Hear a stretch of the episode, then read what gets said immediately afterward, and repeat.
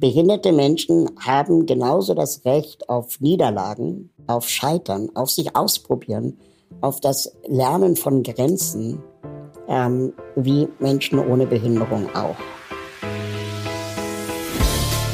Willkommen bei All Inclusive, dem Podcast der Aktion Mensch. Ich bin Julia Lagrande und ich darf in diesem Podcast mit schlauen Leuten über Inklusion, Vielfalt und Chancengleichheit sprechen. Mein heutiger Gast ist Raul Krauthausen. Raul und ich kennen uns schon seit vielen Jahren und an dieser Stelle muss ich mal persönlich werden. Raul ist einer der ausschlaggebenden Menschen dafür, dass ich irgendwann angefangen habe, mich mit meiner Körpergröße und dem Thema Inklusion auch aktivistisch auseinanderzusetzen. Raul ist nämlich Aktivist für Inklusion und Barrierefreiheit. Außerdem ist er Autor, Moderator und Medienmacher. Er hat den Berliner Verein Sozialhelden gegründet und moderiert seit 2015 seine eigene TV-Sendung Krauthausen Face to Face. 2013 wurde er mit dem Bundesverdienstkreuz ausgezeichnet. Jeden Dienstag flattert sein Newsletter in mein E-Mail-Postfach und dabei immer ein Thema ist die Situation für Menschen mit Behinderungen auf dem Arbeitsmarkt, in Werkstätten und in Schulen.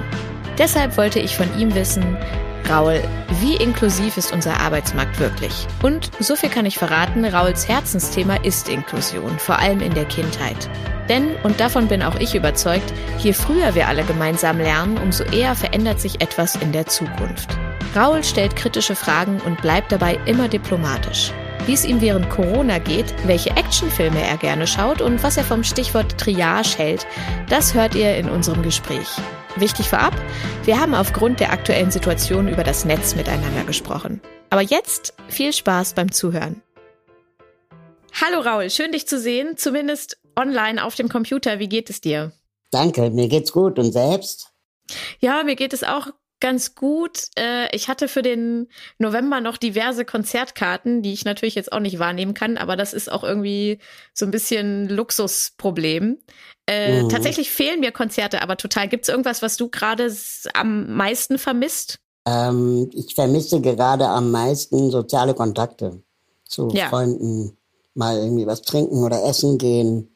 Aber auch das sind ja krasse Luxusprobleme. Also ich beschwere mich mal nicht und ich bin froh, in Deutschland zu leben und nicht in anderen Ländern, die es gerade echt schwerer haben.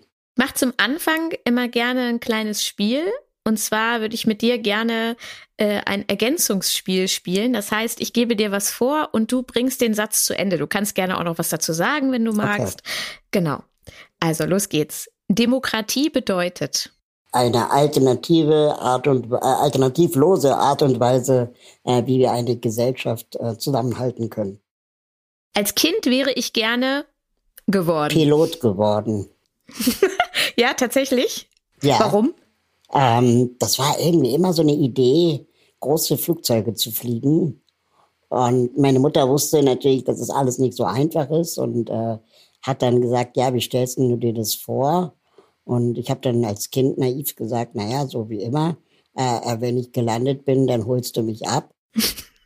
und ähm, was ich ganz cool fand, war, dass, dass meine Mutter das so hat stehen lassen und ähm, dann irgendwann mir ein Buch geschenkt hat für Erwachsene, wie man Pilot bei der Lufthansa wird. Und das Buch war so dick, dass äh, ich von selber aufgegeben habe, äh, weil ich, sie wusste, dass ich einfach faul bin. Und ähm, ja, dann habe ich einfach den Traum selbst aufgegeben. Ich bereue es nicht. Als ich ganz, ganz, ganz jung war, da wäre ich gerne Möbelpackerin geworden. Wir sind ein, zwei Mal umgezogen und ich fand, es waren so coole Typen. Die haben immer alles so easy peasy getragen und geraucht und waren so tätowiert und so. Und das fand ich alles total cool. Das habe ich dann Richtige aber auch Vorbilder. relativ schnell aufgegeben. Ja, genau. ich entspanne am liebsten. Bei einem guten oder schlechten Actionfilm. Gibt es einen, den du besonders empfehlen kannst? Boah, das ist richtig schlimm. Ähm, ich habe neulich äh, wieder gesehen, äh, Stirb langsam, 1 bis 1000. Und die sind ja so sexistisch, diese Filme. Das war mir nur damals als äh, Teenager überhaupt nicht bewusst. Und äh, dann gucke ich die jetzt und dachte, Alter, wie kannst du sowas gut gefunden haben? Ähm, dass ich mir die leider jetzt auch selber versaut habe. Es geht mir ähnlich, allerdings mit dem Gegenteil von Actionfilmen. Ich lasse mich immer gerne von Gilmore Girls so ein bisschen einlullen mhm. und habe aber letztens auch gedacht, als ich das wieder angefangen habe, krass, die sagen da so viele diskriminierende Dinge nebenbei.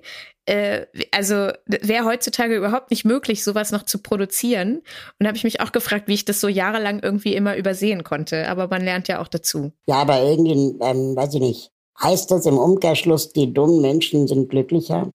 Also die, die praktisch nicht äh, all diese ganze Political Correctness im Kopf haben. Ja, vielleicht entspannter im Kopf auf jeden Fall, wenn sie ja. sich Dinge angucken oder, oder lesen oder so. Ob das jetzt gut oder schlecht ist, ist vielleicht eine andere Frage. Das ist sehr subjektiv und äh, dumm wollte ich gar nicht sagen, sondern Menschen, die nicht, äh, sagen wir mal, diese Political Correctness versuchen zu machen. Mein Alltag ist momentan wirklich sehr stark äh, an zu Hause gebunden.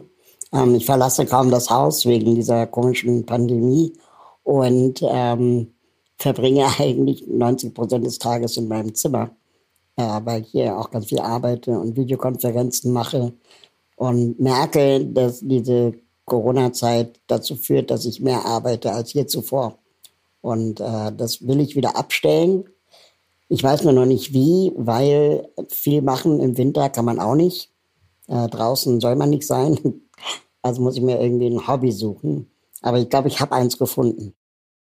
Actionfilme gucken? Nee, wir sind gerade dabei, die Wohnung umzubauen. Ah. Und zwar ein bisschen größer. Ähm, so mit, wirklich mit, mit Aufzug einbauen und Handwerker und Loch in die Decke machen.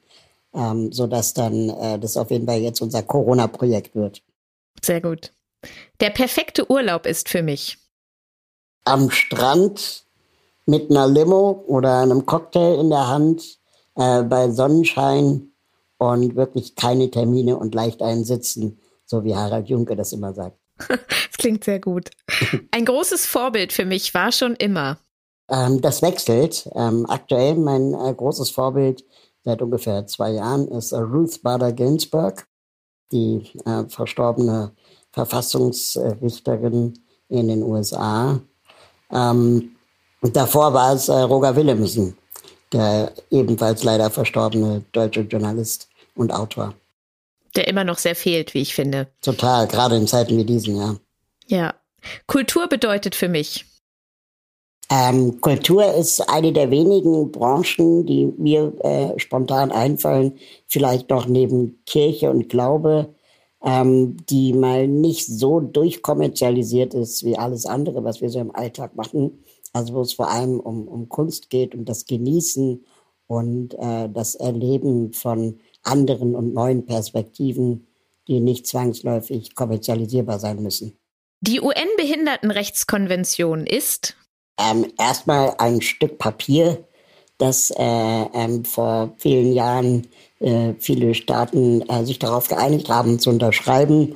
Ähm, und da Papier aber leider geduldig ist, äh, sicherlich ein Meilenstein in der Behindertenbewegung, aber findet erst dann Realität im Alltag von vielen Menschen mit Behinderung, wenn wir tatsächlich da auch nationale Gesetze draus machen.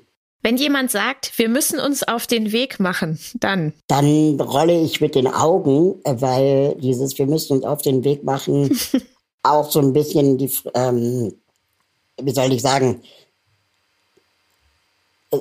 ich stelle dann immer die Frage, warum eigentlich erst heute? Warum haben wir uns nicht schon längst auf den Weg gemacht? Und ähm, wer ist eigentlich dieses Wir? und äh, wohin soll es gehen? Ähm, und ist das nicht einfach nur so ein Wort, das man sagt aus Verlegenheit, weil man ähm, äh, sich dabei ertappt fühlt, dass äh, noch nicht viel passiert ist? Social Media ist für mich. Fluch und Segen zugleich, weil ähm, es eine unglaubliche Zeitverschwendung äh, sein kann.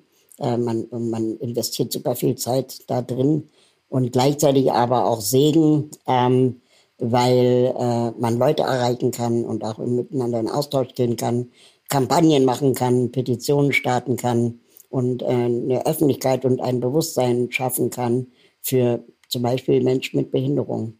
Für 2021 wünsche ich mir, weniger Arbeit, weniger Stress und ähm, endlich mal ein Blick nach vorne äh, äh, für Menschen mit Behinderung in Deutschland und dass wir endlich äh, aufhören, diese Abwehrkämpfe zu führen gegen drohende Verschlechterungen in den Gesetzen und im Alltag behinderter Menschen, sondern eben nach vorne zu blicken und dafür zu kämpfen, dass die Situationen besser werden.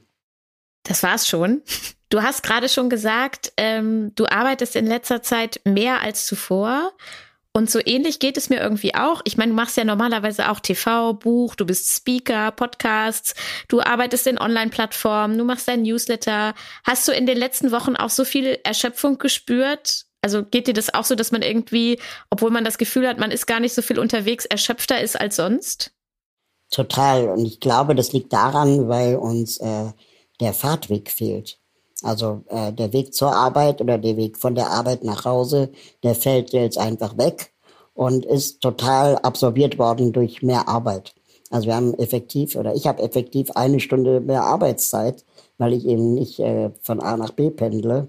Und äh, ich kann mir meine Termine wirklich äh, direkt aneinanderlegen, ohne Pausen dazwischen. Ähm, und äh, das heißt, ich habe dann locker sechs, sieben Videokonferenzen am Tag.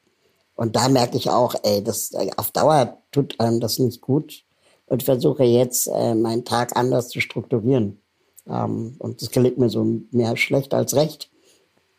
Aber ähm, ich weiß nicht, hast du schon mal ausprobiert, bei deinem Smartphone die Bildschirmzeit äh, zu messen? Mhm. Da kann man jetzt einstellen, wie lange du welche App benutzen möchtest und ab wann nicht mehr. Und äh, das heißt, ich zwinge mich jetzt nach 18 Uhr kein Social Media mehr zu machen. Und dann habe ich neulich von einem Freund den Tipp gehört, das fand ich ganz cool. Teile deinen Tag in drei Einheiten, nämlich äh, er fängt an mit der Me-Time, also die Zeit für dich. Das ist so, keine Ahnung, Frühstücken, äh, Anziehen, Körperpflege, irgendwie ein bisschen Zeitung lesen. Dann die Make-Time, also die Zeit, in der man was macht. Die sollte dann so von 10 bis 12 oder 13 Uhr gehen. Und dann die Meet Time, also die Zeit, in der man Leute trifft. Mhm. Zum Beispiel in Videokonferenzen. Also Me, Make, Meet und dann Feierabend ab 17, 18 Uhr. Das klingt nicht schlecht. Bei mir würde dann noch Kids Time dazukommen. Funktioniert besser als sonst. Genau, das ist dann natürlich, gerade wenn man Homeoffice hat und die Kinder vielleicht nicht äh, betreut werden können, dann natürlich kommt das immer dazu. Aber die kommen ja immer. Die haben ja gar nicht einen Kalender. Genau. Wo fängt für dich Inklusion an? Inklusion fängt für mich definitiv in der Kindergartengruppe an oder in der Krabbelgruppe schon, ähm, aber auch in unserem Alltag.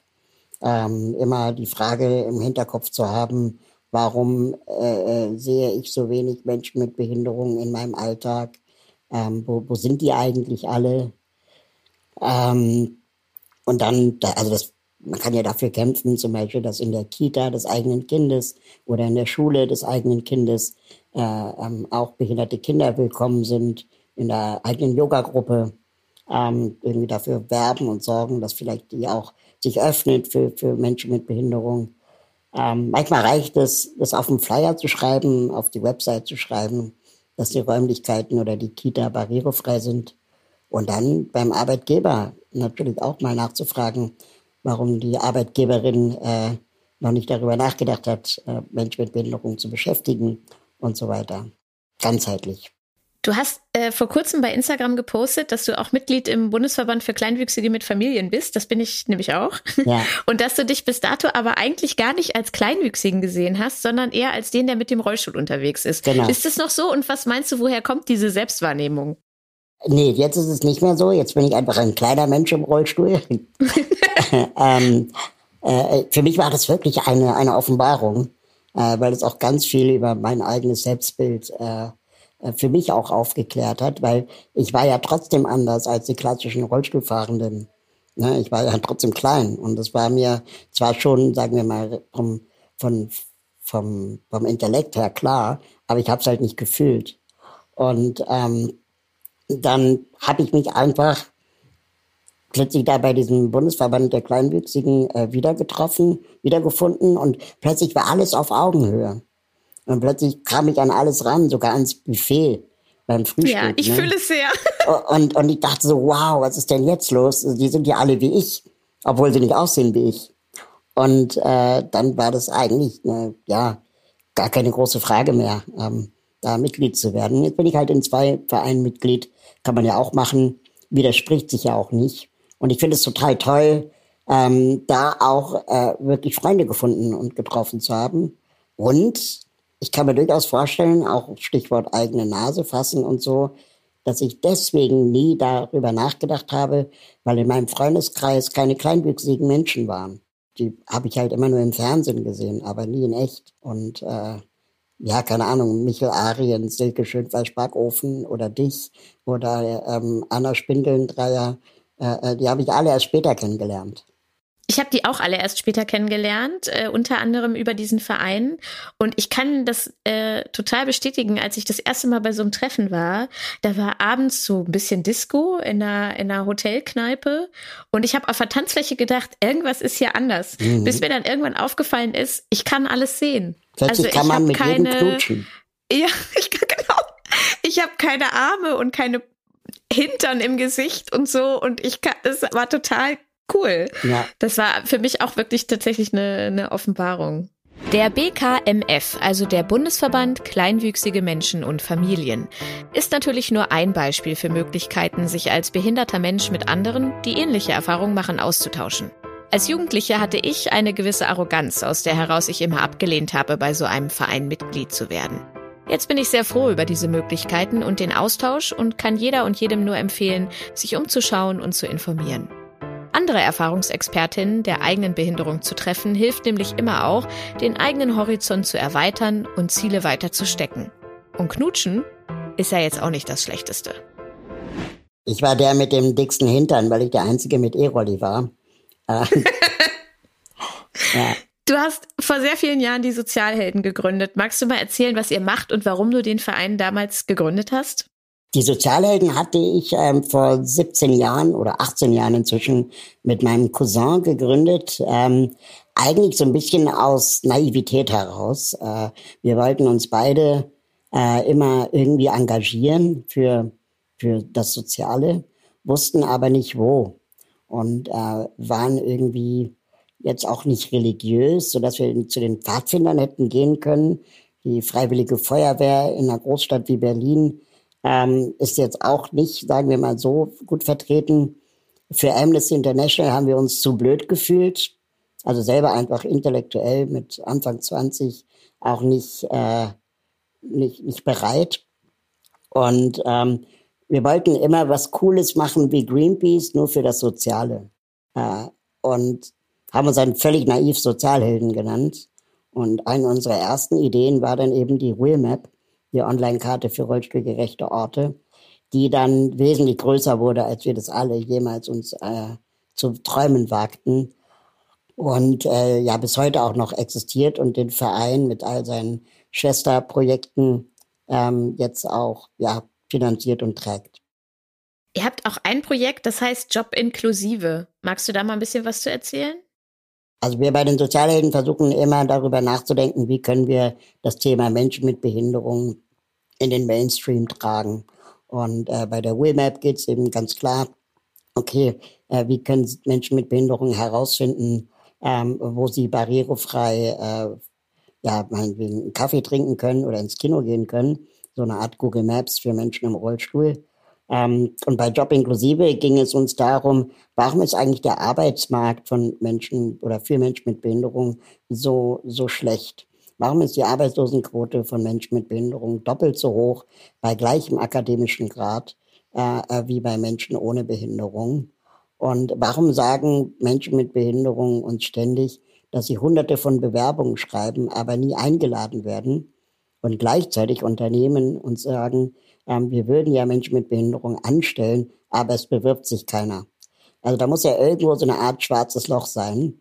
Und mit Job inklusive versuchen wir hier den Dialog anzutreten, um äh, zu gucken, dass ähm, äh, ja sowohl Unternehmen ein Bewusstsein dafür entwickeln, ähm, dass sie vielleicht auch falsch gesucht haben, ähm, und Menschen mit Behinderungen gleichzeitig auch äh, dabei zu unterstützen, die richtigen Plattformen zu be bemühen und zu bedienen, um äh, mit Unternehmen in, in, in Kontakt zu kommen. Weil wir wissen aus zahlreichen Studien, unter anderem auch von der Aktion Mensch, dass äh, der, der größte, die größte Hürde immer der erste oder die erste Beschäftigte ist.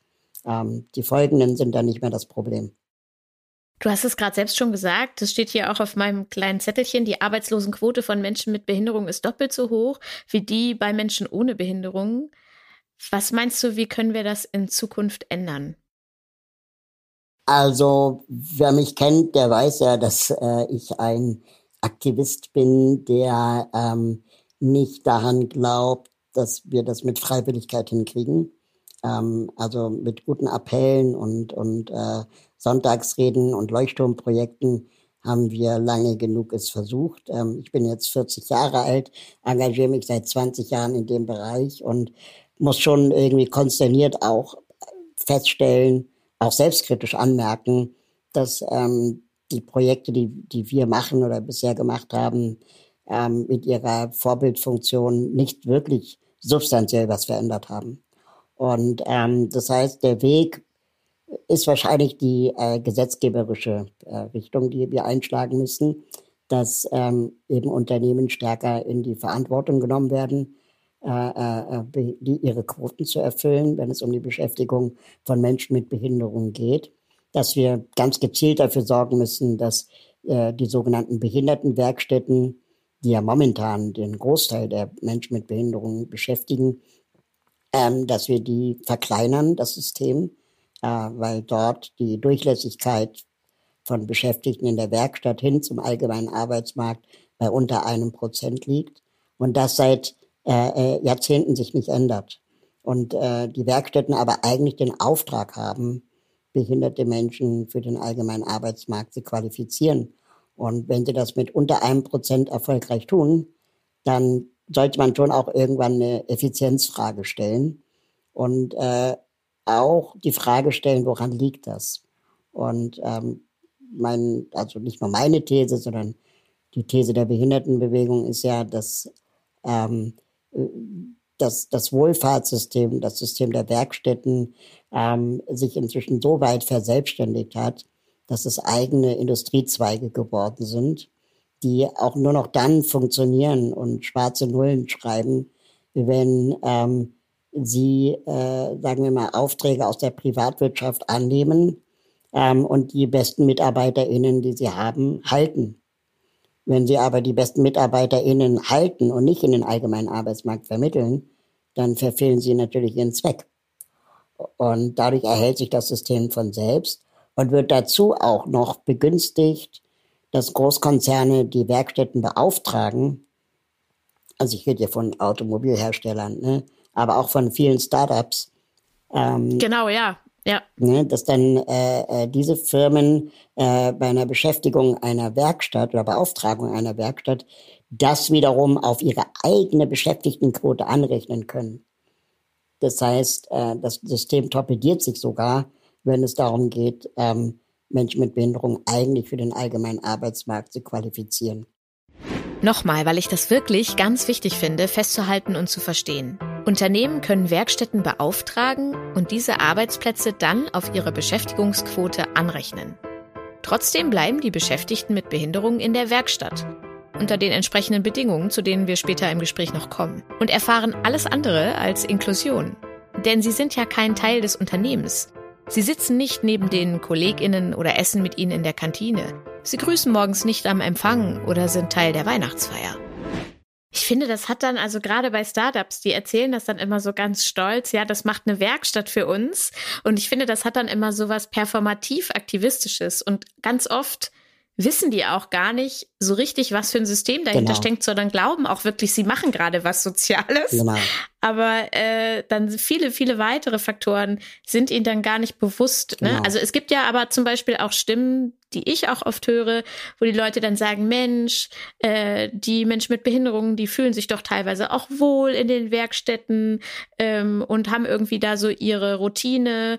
Äh, da, da müssen wir doch nichts dran ändern. Was würdest du denen entgegnen? Also ich glaube, wir haben hier ganz starke, äh, eine ganz stark emotionale Situation. Ähm, dass die, die Firmen, die äh, nicht wissen, äh, was Werkstätten bedeuten, ähm, die fühlen sich ja dann auch sofort in der Ecke gestellt und ähm, sind dann ganz schnell in so einer Rechtfertigungsrolle und äh, das führt oft eher zur Abwehr. Ähm, Gleiches gilt für Menschen, die in Werkstätten mit Menschen mit Behinderung arbeiten, die sich dann auch sehr schnell persönlich angegriffen fühlen und dann sagen, ja, aber bei uns sind die doch glücklich.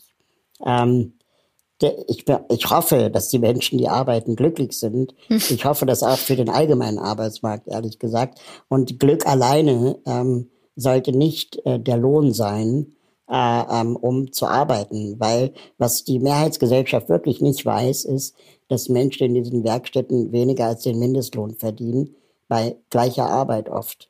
Und, ähm, in der Regel 250 im Monat, genau. so 250 Euro jetzt im Monat, die, obwohl sie auch Vollzeit arbeiten. Genau, jetzt durch die Pandemiekrise sogar ähm, wird ihnen sogar äh, Geld weggenommen, äh, also abgenommen, ähm, weil sonst die Werkstatt angeblich pleite geht. Äh, was viele Leute nicht wissen, ist, dass der Staat pro äh, Arbeitsplatz in einer Werkstatt äh, bis zu 1600 Euro bezahlt.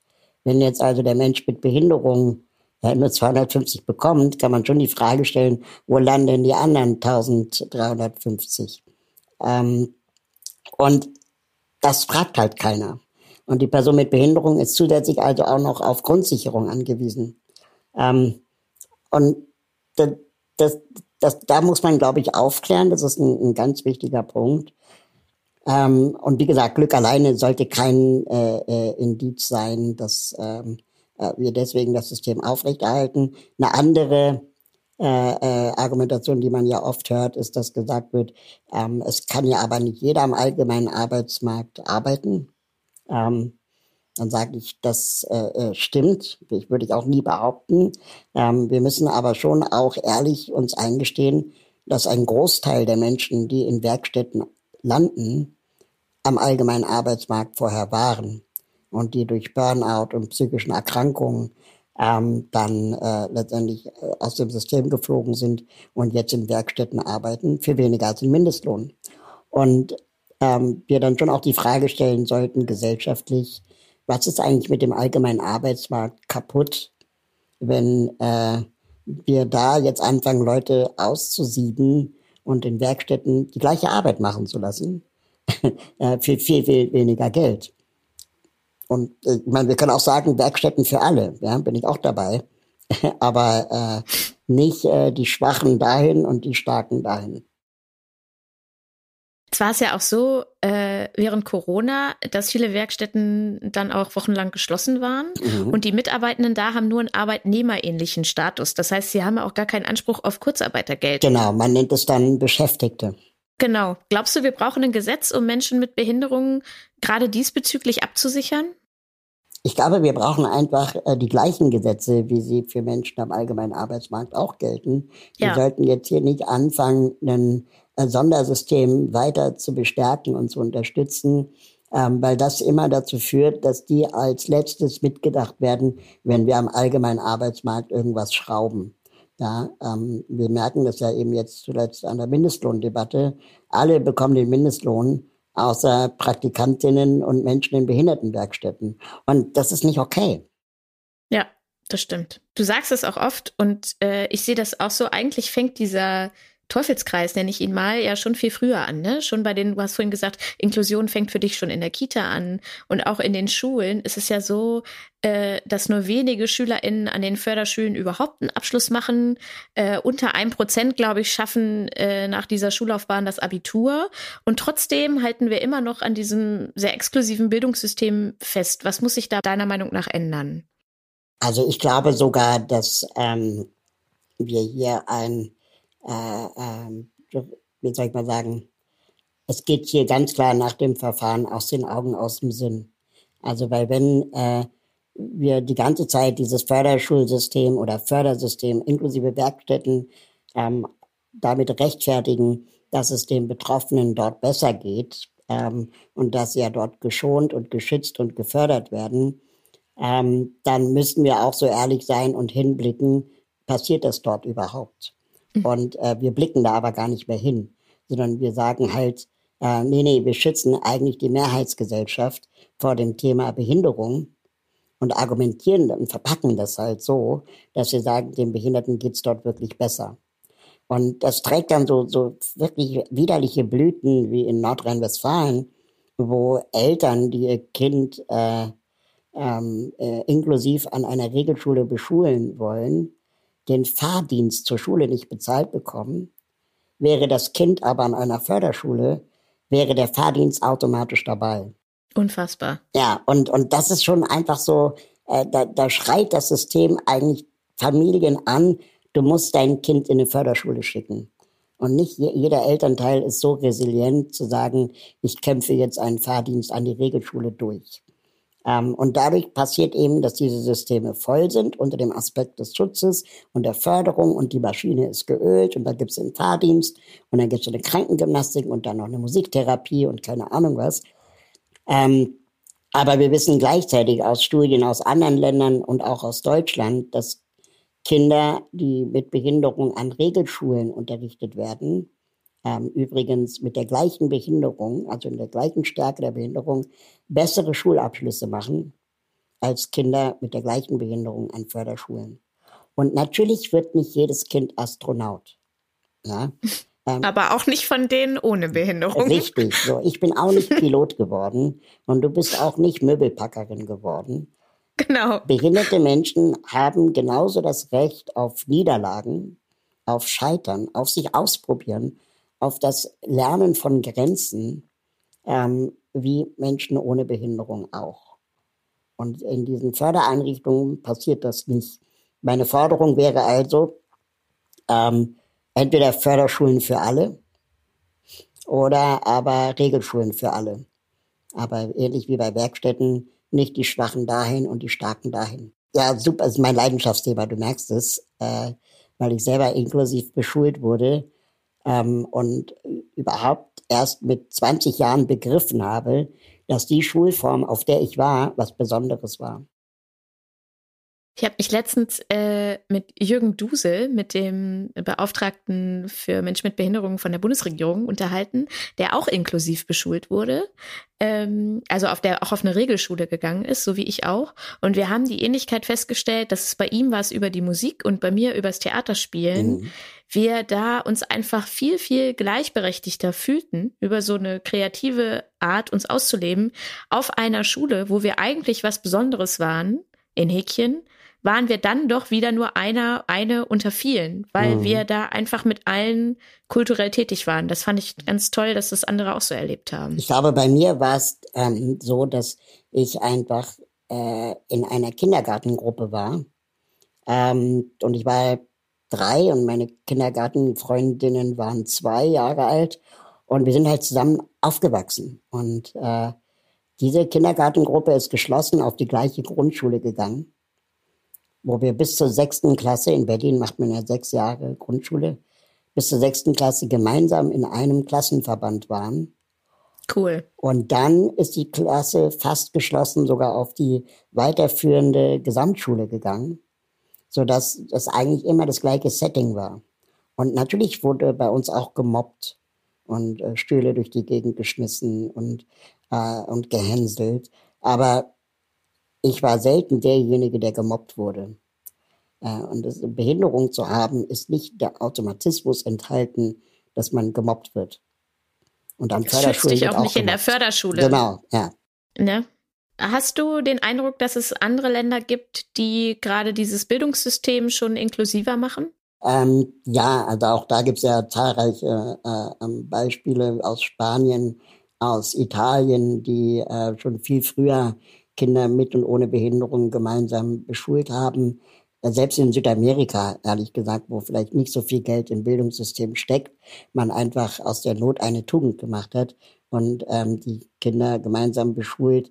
Ähm, in ähm, Bangladesch äh, war ich vor ein paar Jahren ähm, im Auftrag der Christopher Blinden Mission und äh, habe dort Schulen besucht und die sind auch natürlich auf, auf, aufgrund des Mangels an Ressourcen äh, alle gemeinsam beschult worden, ähm, sodass äh, ja, Deutschland sich wirklich keinen Gefallen tut, äh, immer noch davon auszugehen, sie hätten den eingebauten Weltmeister, sondern dass wenn man das auch innerhalb Europas vergleicht, äh, wir ja auch pro Jahr, pro Kind äh, weniger ausgeben als die skandinavischen Länder.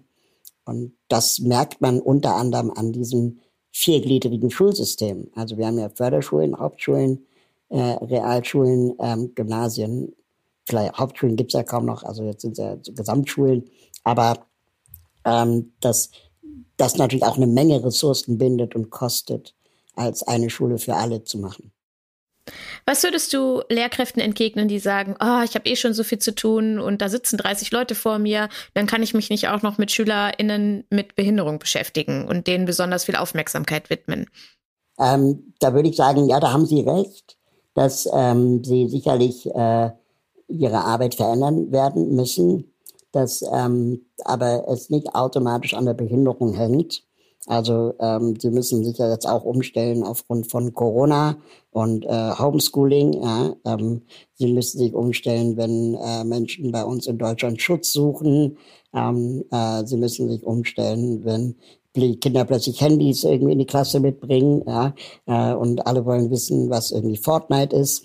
Ähm, so dass also Schule ist Lernen, auch für LehrerInnen.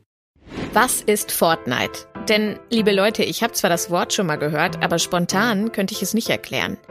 Deshalb habe ich an dieser Stelle für mich, alle Lehrerinnen und alle anderen recherchiert. Fortnite ist ein kostenloses Online-Spiel. Man tritt alleine, zu zweit oder im Viererteam an und kann sich über einen Chat austauschen. Zu Beginn wird man einem Spiel zugelost und landet dann mit 100 anderen auf einer Insel. Ziel als letzte, letzter Überleben. Man muss suchen, bauen, sich abstimmen und klar auch schießen. Ich habe früher nur Monkey Island gezockt, aber kann mir vorstellen, dass ich Fortnite, wenn ich jünger wäre, sicher auch spannend gefunden hätte.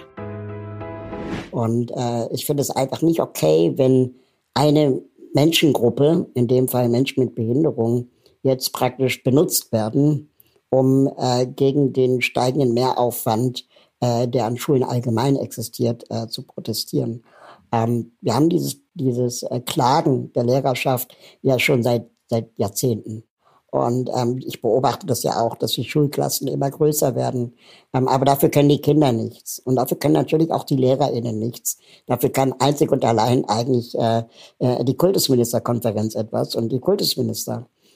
Und äh, wenn die nicht bereit sind, äh, in Bildung zu investieren, dann wird es so sein. Und dann werden wir dafür kämpfen müssen. Und ich glaube, dass am Ende des Tages Gerichte solche Fragen klären wenn sich die Politik nicht von selbst ähm, äh, äh, bewegt. Und ähm, ein weiteres Argument, das ja sehr häufig fällt, dass, Elter, äh, dass LehrerInnen äh, nicht die Ausbildung haben, äh, äh, behinderte Kinder zu unterrichten. Da frage ich dann mich schon, was ist denn das eigentlich jetzt für ein Schutzargument? Weil ein einarmiges Kind das keine besondere Ausbildung benötigt und ein kleines Kind auch nicht und ein Kind im Rollstuhl auch nicht. Selbst ein blindes Kind könnte wahrscheinlich äh, äh, sich äußern, was es benötigt. Ähm, bis zur Grundschulzeit, inklusive der Grundschulzeit, ist die Aufgabe der Lehrkräfte sowieso eher moderieren, ja, also dass man dafür sorgt und, und, und auch einschätzt, zu sehen, was ein Kind braucht, ähm, unabhängig vom Lernstoff. Natürlich müssen die auch was lernen, aber vor allem müssen LehrerInnen ja Kinder lesen und verstehen und dann ist es egal, ob es sehen kann oder nicht. Ähm, es gibt Kinder mit Nussallergie, die auch einen äh, Inklusionsstatus haben. Ich wette, dass FörderschullehrerInnen dafür auch keine Ausbildung hatten, äh, wie man mit einer Nussallergie umgeht. Und das heißt, die, die eine Ausbildung benötigen würden, die wenigen Kinder mit Behinderung, die kann man dann ja bei, im Bedarfsfall auch zur Verfügung stellen, aber nicht pauschal sagen, für Behinderung bin ich nicht ausgebildet. Denn das waren Eltern von behinderten Kindern vorher auch nicht. Und ähm, ich, ich bin halt ein Freund von klaren Worten. Und ähm, ich glaube, dass Inklusion nicht automatisch das Regenbogen-Einhornland ist. Ja, also es ist natürlich, jetzt ist nicht alles irgendwie ein Gruppenkuscheln, sondern Inklusion bedeutet auch Auseinandersetzung und Reibung und äh, das Akzeptieren von Andersartigkeiten. Und äh, wenn LehrerInnen nicht in der Lage sind, das zu leisten, dann können sie gerne BriefträgerInnen werden. Aber dann haben sie vielleicht auch allgemein in der Schule nichts zu suchen. Ähm, ich wollte gerade sagen, also dieses Akzeptieren von Charaktereigenschaften und Individualität ist ja jetzt schon genauso wichtig äh, als wenn ich jetzt eine inklusive Klasse unterrichten, unterrichten würde. Und bei uns in der Grundschule war das sogar so, dass die Kinder mit dem größten äh, ähm, Aufmerksamkeitsbedarf durch LehrerInnen waren die, deren Eltern Alkoholiker waren. Ja, waren die, deren Eltern sich gerade getrennt hatten. Ähm, aber es waren selten die Kinder mit Behinderung, so aus meiner Wahrnehmung. Du hast das vorhin schon gesagt. Es gibt in Deutschland eine Quote für Unternehmen, dass sie ab einer bestimmten Anzahl von Mitarbeitenden auch Menschen mit Behinderungen beschäftigen müssen.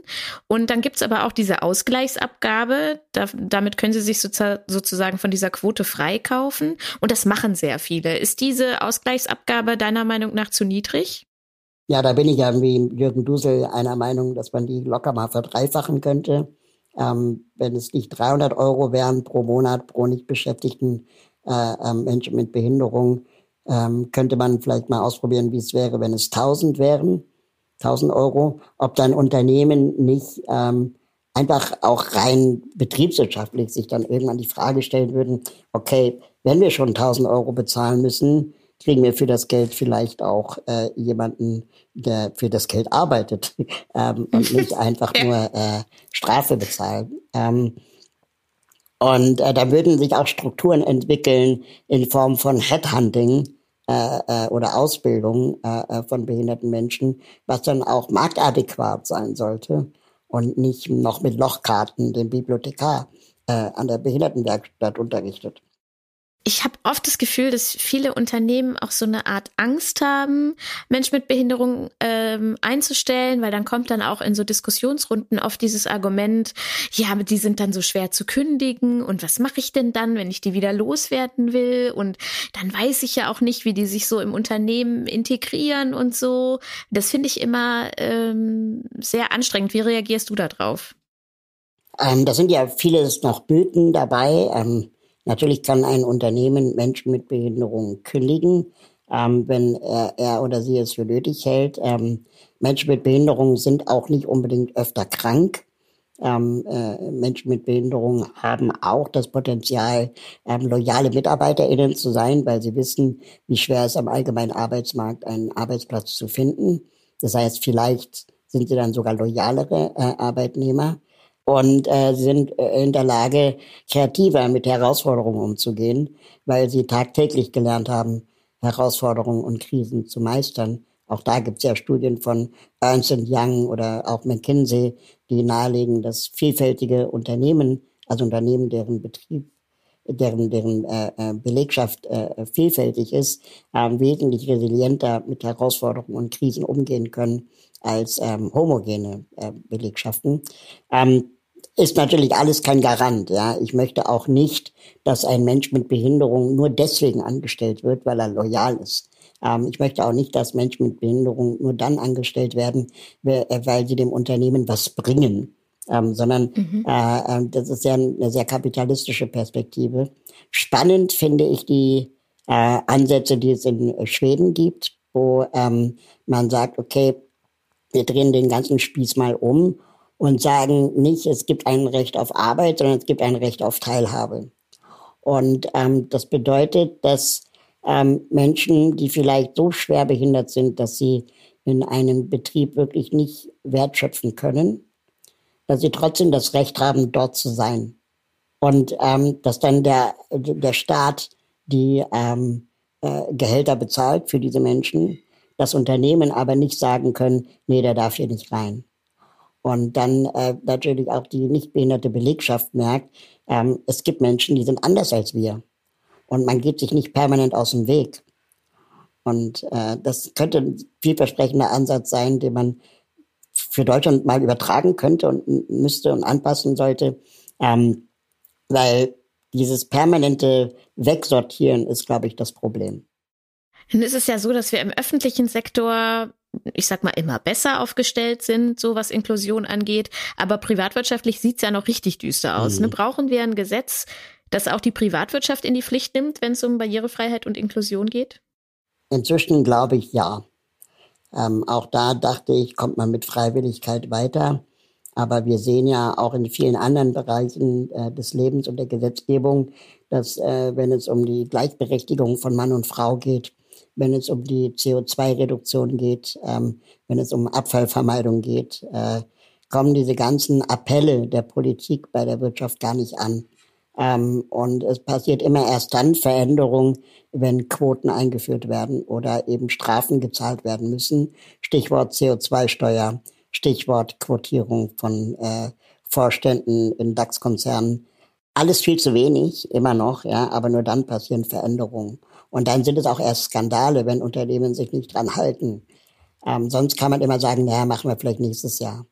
Und mhm. ähm, diese, diese fehlende Verpflichtung der Privatwirtschaft zur Barrierefreiheit ist ähm, wirklich eine Schande für Deutschland, weil die, die, Deutschen glauben ja wirklich, sie haben den eingebauten Weltmeister in jeder Kategorie. Wir merken es auch gerade an, an Corona, dass sie immer den Anspruch haben, wer hat die krassesten Maßnahmen ähm, und wer hat die beste App und keine Ahnung was.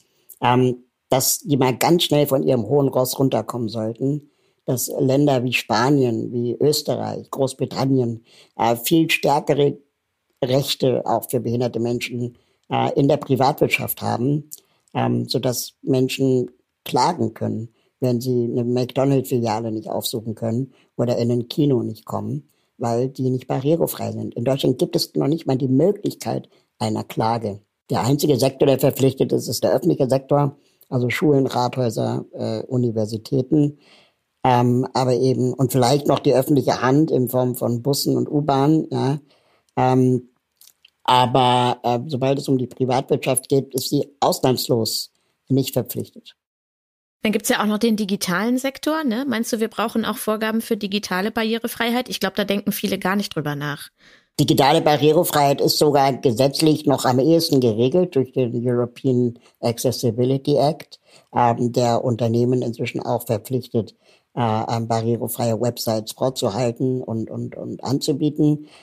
Der European Accessibility Act ist eine Richtlinie des Europäischen Parlaments und des Rates, die am 28. Juni 2019 in Kraft getreten ist.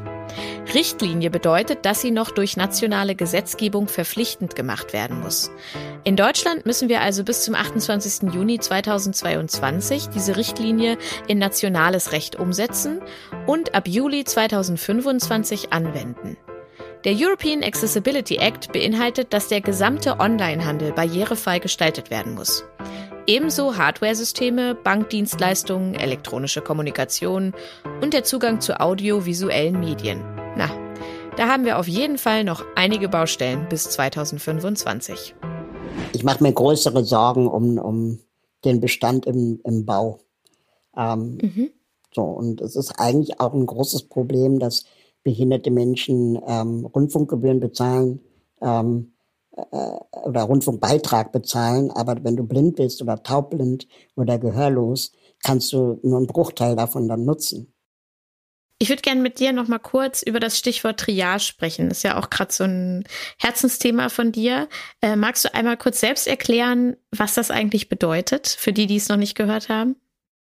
Ähm, in Zeiten von Ressourcenknappheit, wenn es um medizinische Versorgung geht, ähm, gibt es eine sogenannte Triage-Regelung, die, ähm, glaube ich, eigentlich aus, aus dem Militär kommt, beziehungsweise aus äh, Kriegszeiten, wo man praktisch versucht, äh, eine Entscheidungshilfe für MedizinerInnen zu entwickeln, ähm, was, wie sie, wen sie zuerst behandeln sollen, wenn Ressourcen knapp sind. Das nennt man Triage. Und äh, jetzt mit der Corona-Pandemie kam dieses Thema äh, seit langer, langer Zeit in Deutschland wieder auf, weil eben die Intensivbetten knapp sind und ähm, die Beatmungsgeräte. Und dann äh, ähm, es eben Empfehlungen gab von der Fachgesellschaft der Intensivmediziner, äh, wie vorzugehen ist, wenn es zum Fall des Falles kommt. Und da sieht es so aus, dass Menschen mit Behinderungen ähm, grundsätzlich den kürzeren ziehen, ähm, weil sie ähm, nach einer äh, Gebrechlichkeitsskala bewertet werden, die sogenannte Frailty Scale, ähm, wo äh, ähm, davon äh, die Frage gestellt wird, wie sind die Genesungsaussichten, wenn ich jemanden behandle. Und äh, da gilt es schon als, sagen wir mal, äh, äh, weniger wert, wenn du vorher und nachher auf Hilfe angewiesen bist. Mhm. Ja, also Assistenz zum Beispiel. Oder wenn du nicht alleine äh, de, de, den Raum verlassen kannst, was viele Menschen mit Behinderung nicht können. Und die werden dann automatisch als schlechter äh, äh, eingestuft als jemand, der vielleicht älter ist, ähm, aber noch alleine sich fortbewegen kann. Und dann haben viele Menschen mit Behinderung, gerade zum Beispiel Menschen, die, an, äh, die Muskelerkrankungen haben, ähm, Menschen, die querschnittgelebt sind, äh, äh, Angst, dass sie ähm, da durchs Raster fallen und dann eben im Falle eines Falles die Behandlung nicht bekommen, obwohl sie genauso Genesungschancen hätten äh, wie jemand ohne Behinderung und einfach genauso behindert aus dem äh, Intensivbett wieder rauskommen, wie sie reingekommen sind. Hast du diese Angst auch? Ich habe diese Angst natürlich auch, auch wenn es natürlich sehr äh, äh, gruselig ist, sich darüber weiter groß Gedanken zu machen, äh, über die eigene Gebrechlichkeit. Das tut ja niemand gern. Was problematisch an dieser Triage-Empfehlung ist, ist, dass diese Fachgesellschaft der Intensivmediziner ähm, massenweise diese Empfehlungen an die Krankenhäuser per Post geschickt hat, Plakate, die sie dann im OP-Saal aufhängen sollten, ähm, ohne dass sie demokratisch dazu legitimiert sind. Mhm. Das heißt, ähm, laut Grundgesetz äh, Artikel 1 ist die Würde des Menschen unantastbar. Das heißt, ich darf nicht äh, ein Leben über das Leben eines anderen stellen. Und jetzt kommen da also so, so Intensivmediziner daher und legen so eine Skala fest, die am Ende Anwendung findet im Falle eines Falles. Und das ähm, äh, Gesundheitsministerium hat sich weggeduckt, ähm, juristisch auch weggeduckt, weil sie gesagt haben, wir dürfen diese Bewertung nicht machen, weil Artikel 1 im Grundgesetz ähm, niemand äh, äh, äh, ist mehr wert als jemand anderes. Die Würde des Menschen ist unantastbar. Ähm, und hat dann einfach letztendlich so ein, so ein Vakuum entstehen lassen, wogegen wir von Ability Watch eine Verfassungsbeschwerde im Eilantrag eingelegt haben. Das Verfassungsgericht hat diesen Eilantrag erstmal abgelehnt, aber nicht, weil er unbegründet ist, sondern weil sie damals gesagt haben, es ist keine Eile geboten. Weil die Corona-Pandemie in der ersten Welle ähm, gerade noch, sagen wir mal, äh, ähm, abgehalten werden konnte, ähm, dass die Intensivbetten nicht knapp wurden. Ähm, aber jetzt, wo die zweite Welle ansteht, ähm, das Verfassungsgericht schon sagt, okay, wir müssen da genauer hinschauen. Das heißt, wir hatten eigentlich recht. Und wir, ja. wir fordern eine Auseinandersetzung äh, von der Politik mit diesem Thema, ähm, die ja andere Verfahren anlegt, vielleicht, wer diese Beatmung bekommt. Und ein Verfahren könnte zum Beispiel das Losverfahren sein, dass man sagt, wer zuerst kommt, mal zuerst. Mhm. Ähm, das ist gerechter als äh, du bist fit, du bist nicht fit. Was ärgert dich in Sachen Barrierefreiheit am meisten und was hat sich aus deiner Sicht in den letzten Jahren vielleicht schon getan? Am meisten ärgert mich, dass ich jemand, äh, als jemand, der sich technisch schon sehr gut auskennt ähm, und auch interessiert ist an Neuem, an Technologien, ähm, immer noch äh, permanent gesagt bekomme, das geht nicht. Das ist technisch nicht möglich, das ist zu teuer, wer soll das bezahlen oder nee, machen wir nicht. Und ähm, das, obwohl andere Länder wirklich im, im Eiltempo an Deutschland gerade vorbeiziehen. Ich war vor ein paar Jahren in Japan und ähm, die Japaner lieben ja Technologie, äh, wenn man das so pauschal sagen kann. Auf jeden Fall äh, waren wir in Tokio und die U-Bahn ist äh, nahezu 100% barrierefrei, ähm, obwohl sie auch schon sehr alt ist. Und sie ist einfach barrierefrei, weil sie halt Technologie lieben. Und die haben selbst mhm. an alten, denkmalgeschützten U-Bahn-Stationen Rolltreppen, die sich zu Aufzügen verwandeln können. Und dann guckt man da genauer hin und stellt fest, die ist ja von Krupp, also ThyssenKrupp der Firma. Weil dann denkst du, Moment mal, Leute. Das heißt, es wäre kein Problem, das auch bei uns zu machen. Genau. Warum steht dieses Ding in Japan und nicht bei uns so? Ähm, weil die Deutschen halt wahrscheinlich wieder ja. irgendeinen Grund finden, dass das nicht geht. Und ähm, passiert ist natürlich auch schon einiges, muss man sagen. Der öffentliche Personalverkehr im innerstädtischen Bereich in, in Hannover, in, in Berlin ist sicherlich besser als vor 10 oder 20 Jahren, aber auch nicht freiwillig, sondern auch, weil er verpflichtet wurde. Ähm, und äh, es gibt natürlich Städte wie, wie Köln oder, oder Bonn, die sind auch wesentlich schlechter. Äh, ähm, es gibt aber auch Städte, die sind viel besser, wie zum Beispiel Kopenhagen, ähm, wo einfach mhm. jede U-Bahn-Station barrierefrei ist. Und in Wien oder in Österreich, in Wien, da wird ernsthaft darüber diskutiert, ob eine Station nicht grundsätzlich zwei Aufzüge haben sollte, weil es könnte ja einer kaputt gehen. Ja. Und in Deutschland ist es so, what? Zwei Aufzüge? Wir sind froh, wenn wir einen haben. Und dann sagen die Österreicher, ja, ja, wir haben sogar noch behindertengerechte Toiletten in den Bahnhöfen. Ja, dann ist vorbei. Dann Way to go in Deutschland. Ja. ja, auf jeden Fall. Kannst du dir vorstellen, mal die Position des Behindertenbeauftragten der Bundesregierung zu übernehmen? Ich hatte eine ähnliche Anfrage schon einmal ähm, von der Politik. Ähm, jetzt nicht ganz so hoch dotiert, aber ähm, ging in die ähnliche Richtung. Und ich habe die damals abgelehnt, weil ich ähm, mich mit vielen Leuten beraten hatte, die auch in dem Bereich gearbeitet haben und wir zu der Erkenntnis gekommen sind, dass ich wahrscheinlich zu ungeduldig bin. Mhm. Ähm, weil Politik braucht einfach viel, viel Geduld, viel Ehrgeiz und auch viel, ähm, wie soll ich mal sagen, dickes Fell und Rückschläge. Ähm, und ich bin jemand, der eher von außen äh, äh, versucht, Dinge in die Welt zu setzen ähm, und, und vielleicht auch Denkanstöße und Innovationen voranzutreiben, die dann gerne kopiert werden können. Da habe ich gar kein Problem mit, ähm, damit sie größer werden. Und da, da bin ich, glaube ich, einfach als Denk, also mit meinem Gehirn besser aufgehoben. Das ist die letzte Frage. Du hast vorhin schon gesagt, ähm, Inklusion ist für dich jetzt nicht so das Einhorn-Regenbogenland. Aber wie sieht deine inklusive Utopie einer Gesellschaft aus? Ich halte es ja ganz gerne äh, mit dem Satz des äh, Schulpsychotherapeuten meiner Grundschule, Fred Ziebart, einer der Koryphäen der Inklusionspädagogik, der mal gesagt hat, Inklusion ist die Annahme und die Bewältigung von menschlicher Vielfalt. Ähm, und das bezieht alle Menschen mit ein. Das heißt, ähm, Menschen mit Behinderung und Menschen ohne Behinderung müssen einander lernen, akzeptieren und annehmen, dass es die andere Seite gibt. Auch Menschen mit Behinderung müssen akzeptieren und lernen, dass die Mehrheit keine Behinderung hat. Ähm, das ist auch nicht jeder gleich irgendwie äh, ableistisch, nur weil er gerade nicht an die Rampe gedacht hat.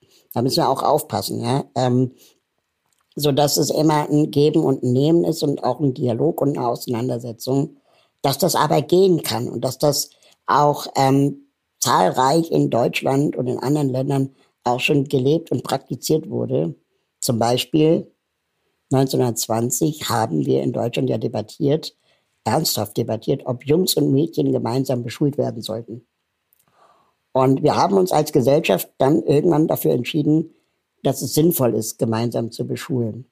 Die Argumente dagegen waren aber die gleichen, wie sie jetzt äh, äh, fallen, wenn wir äh, sagen, Kinder mit und ohne Behinderung sollen gemeinsam beschult werden. Die Argumente waren nämlich, die Jungs lernen langsamer, sobald Mädchen in der Klasse sind. Oder die Mädchen könnten gemobbt werden. Ne? Und das ist genau das Gleiche. Das erinnert mich so krass an diese, äh, äh, an, an damals. Also nicht, dass ich selber damals gelebt habe, aber ich habe mich eben mit dem Thema Bildung schon eine Weile auseinandergesetzt. Das heißt, die Debatten wiederholen sich eigentlich. Und es hat der Gesellschaft gut getan, dass Jungs und Mädchen gemeinsam zur Schule gehen und gemeinsam auch Sport machen ähm, und gemeinsam auch lernen, dass äh, Mädchen genauso schnell und stark sein können wie Jungs äh, und umgekehrt. Ähm, und das, das, das macht mir Hoffnung. Mir macht das Hoffnung, dass homosexuelle Menschen in den 80ern noch wesentlich mehr äh, äh, missachtet, verachtet und diskriminiert wurden, als es heutzutage der Fall ist. Und dass es auch nur 20 Jahre gebraucht hat ja, oder 40 Jahre. Ähm, es hat lange gebraucht, aber, und es ist immer noch längst nicht fertig, gar keine Frage. Aber heutzutage bist du doch viel eher ein Arschloch, äh, äh wenn du sagst, ähm, äh, die homosexuellen Menschen finde ich eklig, als es noch in den, in den 90ern in großen Kinofilmen sich darüber witzig gemacht wurde. Ähm, das heißt, Veränderung ist möglich. Und äh, das macht, macht mir Hoffnung.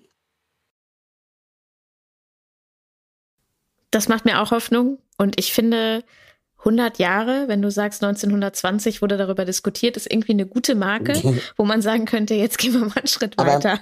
da würde ich gerne noch einen Gedanken äh, ähm, loswerden, weil ähm, wir können dieses Ziel nur erreichen, wenn wir das wirklich auch alle gemeinsam wollen und vor allem, wenn wir bei, bei dieser Bewegung dahin nochmal ganz genau hinschauen, wer hat eigentlich das Mandat, diese Dinge zu, vorwärts zu bewegen und ähm, vorwärts zu entwickeln. Und ich glaube, dass wir die letzten Jahre und Jahrzehnte den Fehler gemacht haben, zu glauben, dass wir die allgemeine Bevölkerung aufklären müssen über den Umgang mit Menschen mit Behinderung. Also mein Nachbar oder meine Nachbarin hat ja im Zweifel gar nicht das Mandat zu entscheiden, ob ein Kind mit Behinderung an eine Schule darf oder nicht. Sondern mhm. diejenigen, die das Mandat haben, sind ja eigentlich die Behörden, die Schulbehörden, PolitikerInnen und so weiter. Und es ist sogar ziemlich scheißegal, was mein Nachbar davon hält oder nicht. Ähm, solange er mich nicht diskriminiert, ähm, kann er seine Meinung ja haben. Aber er wird es früher oder später aushalten müssen, dass Kinder mit äh, Behinderung an der Schule des eigenen Kindes sind. Und ähm, das heißt, diese Mandatsfrage viel lauter und viel häufiger zu stellen, äh, würde uns hier wesentlich weiterbringen, als immer zu glauben, wir müssen Plakate kleben, Werbespots schalten, Podcasts produzieren, Newsletter machen. Also das gilt ja für mich genauso und für meine Arbeit. Ähm, dass, dass es vielleicht äh, sinnvoller und zielführender sein kann, die Verhinderer der Inklusion auch mal wirklich äh, äh, beim Namen zu nennen.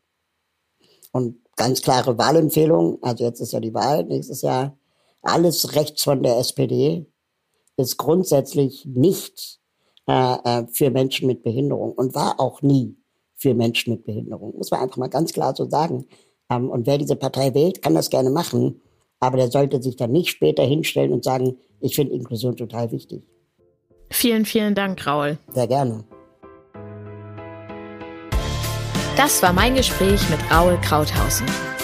Was für ein Rundumschlag über Inklusion. Tatsächlich kann ich mir kaum vorstellen, wo wir in Deutschland wären ohne seine Arbeit und vor allem ohne seinen Mut, immer wieder unangenehm und laut zu sein. Dieses Gespräch hat mich sehr positiv gestimmt, auch wenn wir über viele ernste Dinge gesprochen haben. Die, die tatsächlich immer noch glauben, wir müssten uns auf einen Weg machen, hecheln jetzt schon hinterher. Inklusion ist die Annahme und die Bewältigung von menschlicher Vielfalt. Dieses Zitat von Fred Ziebart hänge ich mir jetzt an die Pinnwand. Bis zum nächsten Mal. Tschüss.